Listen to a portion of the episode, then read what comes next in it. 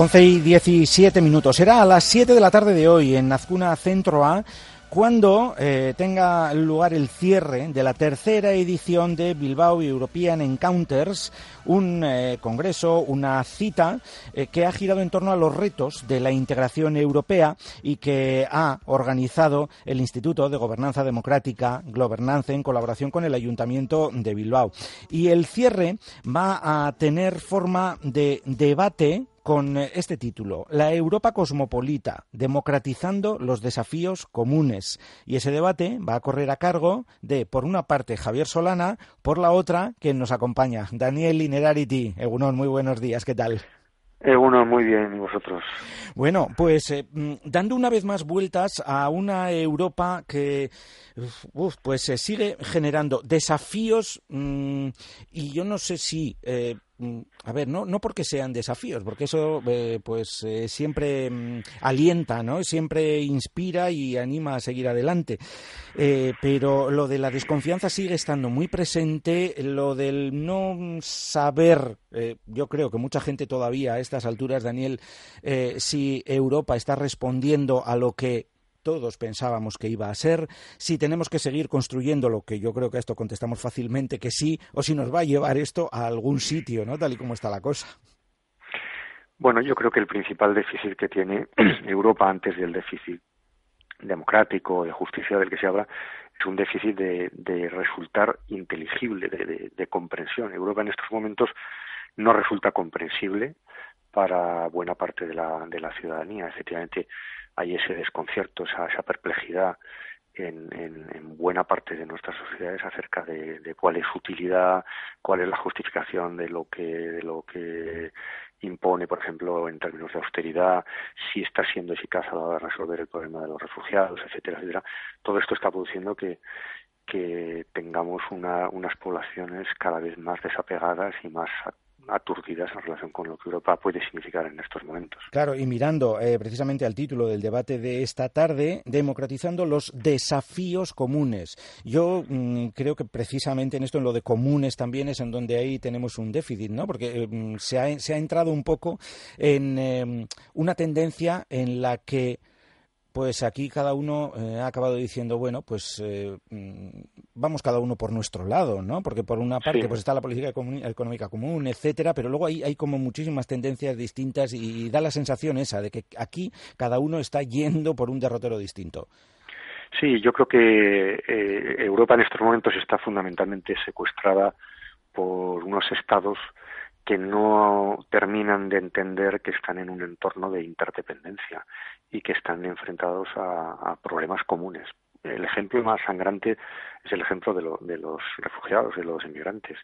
Eh, yo hace poco estuve en un campo de refugiados en, el sur de, Italia y la gente te preguntaba, bueno, ¿y esto cuándo lo van a entender otros estados que esto es un asunto que nos concierne a todos, ¿no? Porque hay, efectivamente hay una sobrecarga enorme en, esas costas, en esos centros de refugiados y eso tiene que ser un asunto gestionado en común. ¿no? Yo creo que estamos yendo cada uno a lo nuestro y durante mucho tiempo los líderes europeos se han dedicado a, a vendernos las malas noticias como noticias que venían de Bruselas y apuntarse los buenos tantos como, como noticias que venían de Madrid, de París o de Londres. Yo creo que esto eh, es lógico que haya producido la situación de perplejidad en la que nos encontramos. Mm. Y la primera parte del eh, título del debate de esta tarde, esa Europa cosmopolita, eh, ¿realmente lo es o esto es mm, tiene un puntito de romanticismo, Daniel? Bueno, tiene un puntito de, horizonte, ¿no? De, algo a lo que efectivamente deberíamos ir, ¿no? Yo siempre he considerado que, Europa, si tenía algo de interés era fundamentalmente por ser un experimento de cómo se puede crear una nueva eh, congruencia entre lo político, lo económico y lo social bajo las condiciones de la, de la globalización. Y de alguna manera, sin pretender con esto dar lecciones a nadie, pero Europa podía, podía ser un ejemplo para el resto del mundo y podía ser un ejemplo, teóricamente al menos, acerca de cómo gobernar en esas condiciones de globalización. Hay que tener en cuenta que en Europa hay muchos hábitos, tampoco hay que ser excesivamente negativos con nosotros mismos, hay muchos, muchos hábitos a los que estamos acostumbrados, por ejemplo, de eh, prácticas mm, en relación con mm, ver a distancia los propios intereses, autolimitación, confianza. No hay en ningún sitio del mundo un, un precedente histórico de, de 28 países soberanos que han mutualizado su soberanía para hacer algo común. Es lógico que eso lo hayan hecho con avances y con retrocesos. Esto podría ser un ejemplo de una integración mundial a otras esferas. Si lo hacemos bien y lógicamente como es un asunto muy difícil, pues habrá avances y habrá, y habrá retrocesos. Pero la única justificación de, de Europa no es una justificación, digamos, de nacionalismo europeo, como a veces, oye, vamos a defendernos de la competencia de los chinos o de los americanos. Yo creo que tiene que ver con establecer un pequeño laboratorio para ver cómo conseguir una mayor integración entre sociedades que ya de hecho están integradas. Claro, eh, nos decías ahora, Daniel, eh, un proyecto que podría servir de ejemplo eh, de cómo regirse, cómo gobernarse en tiempos de globalización, pero como da la sensación de que, mm, no sé, yo, yo alguna vez lo he pensado, tú me corriges, me dices, no, no, no hay que llegar ahí, pero em, como que dentro de Europa unos estados no se fían de otros. Sí, eh, ese, ese movimiento de mutualizar y buscar algo común eh, tuvo un proceso, digamos, eh, relativamente rápido durante eh, los años anteriores, yo diría, hasta, hasta el Tratado de Lisboa, más o menos, y el fracaso de la, del proyecto constitucional. Y desde entonces se ha ralentizado, incluso ha habido movimientos de, de claro retroceso y ha habido cada vez un mayor protagonismo de los estados y de la lógica intergubernamental más que de la lógica que podríamos llamar eh, federal. ¿no? Y en este sentido pues nos encontramos en un momento eh, difícil porque han confluido bastantes cosas, pero yo creo que recuperaremos ese, ese, ese impulso probablemente en cuanto, en cuanto nos demos cuenta de que esta situación nos conduce a una inefectividad en relación con los grandes problemas que tenemos delante. Hmm. Eh, será a partir de las 7 de la tarde cuando se pueda comprobar eh, en el marco del debate cuál es la eh, posición, porque Daniel Linerarity nos la está marcando un poco ahora, su, su posición, su pensamiento en torno a todo esto, pero la de Javier Solana. Yo creo que mucha gente puede tener curiosidad sobre mm, cuál es ahora mismo la posición en torno al proyecto europeo y a los retos del proyecto europeo que tiene alguien que, pues recordamos, fue elegido en el año 95 secretario general de la OTAN, en el 99 alto representante para la política exterior y de seguridad común de la propia Unión eh, Europea. Em, no sé, yo creo que alguien puede tener curiosidad para saber si ha cambiado su, su concepto eh, sobre mm, cómo ha ido haciendo su recorrido el proyecto europeo. Sí, bueno, eh, yo creo que lo mejor es, ir y escucharle. Yo también estoy, yo también estoy deseando escucharle, aunque solemos hablar con cierta frecuencia. Pero, pero por ejemplo, hace mm, hace un año o así que no nos hemos visto y, no hemos comentado los últimos acontecimientos. Yo creo que Javier Solana, por lo que yo le conozco, es un gran europeísta, un gran federalista y un gran defensor de, de que Europa necesita una mayor integración, ¿no? Pero también al mismo tiempo es consciente por, por, la, por su trayectoria y su, su, experiencia personal de las enormes dificultades que tiene esto dentro de Europa y en un mundo tan cambiante como, en el que estamos. ¿no? No, no me parece ni una persona eh, cuyo optimismo resida en, en, la ingenuidad o en el desconocimiento de la complicación de las cosas, ni por otro lado un conservador que, que quiera que esto siga como está y que, y que, no se dé cuenta de que hay cosas que las estamos haciendo rematadamente mal y que hay que y que hay que rectificar. Claro, y que siga adelante a toda costa, eh, pese a quien pese, etcétera, y, y, y, eso es, y sin hacer autocrítica, ¿no? Que creo que es algo que falta y mucho en Europa.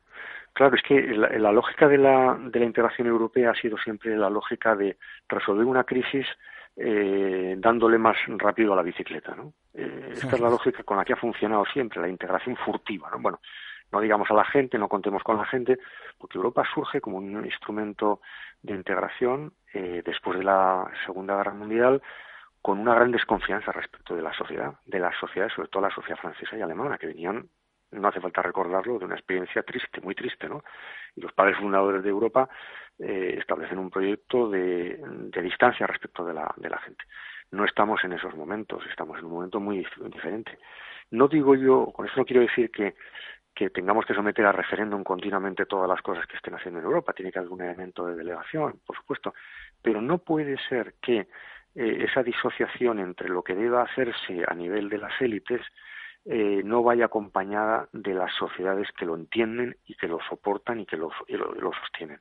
Esa disociación eh, es parte del problema que tenemos y del auge de los movimientos xenófobos de extrema derecha en Europa se explica probablemente porque esa, porque no, no, no hemos conseguido suturar esas dos dimensiones de lo político.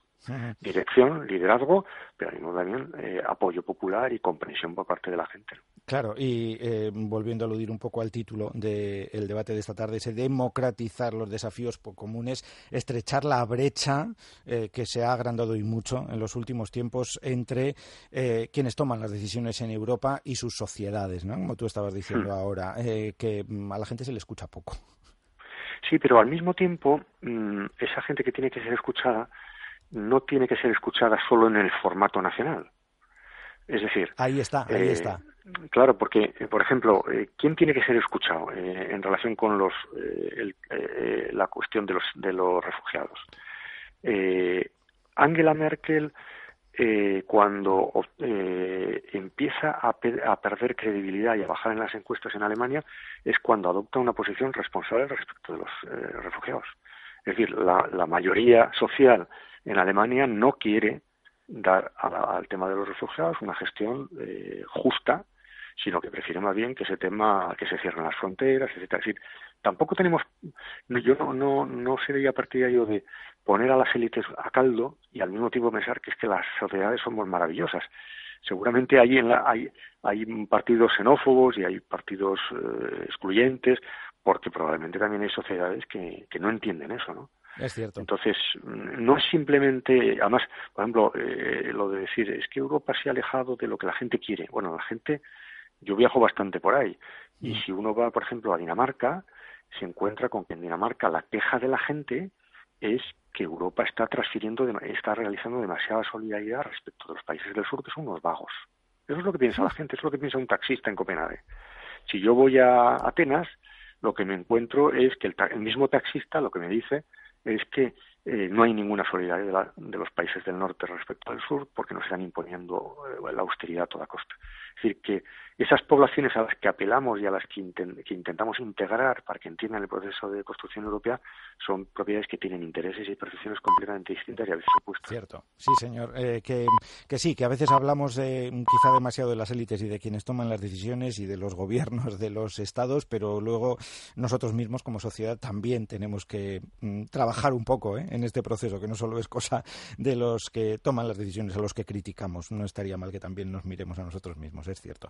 Bueno, pues hoy acudan a las 7 de la tarde a Azcuna Centro A a este debate, la Europa cosmopolita, democratizando los desafíos comunes, eh, entre Javier Solana y nuestro invitado, Daniel Inerarity, a quien una vez más y desde Onda Vasca le, damos un, le enviamos un abrazo muy grande y le damos muchas gracias. Daniel, es que recasco. Es que recasco soy. Agur. Agur, agur.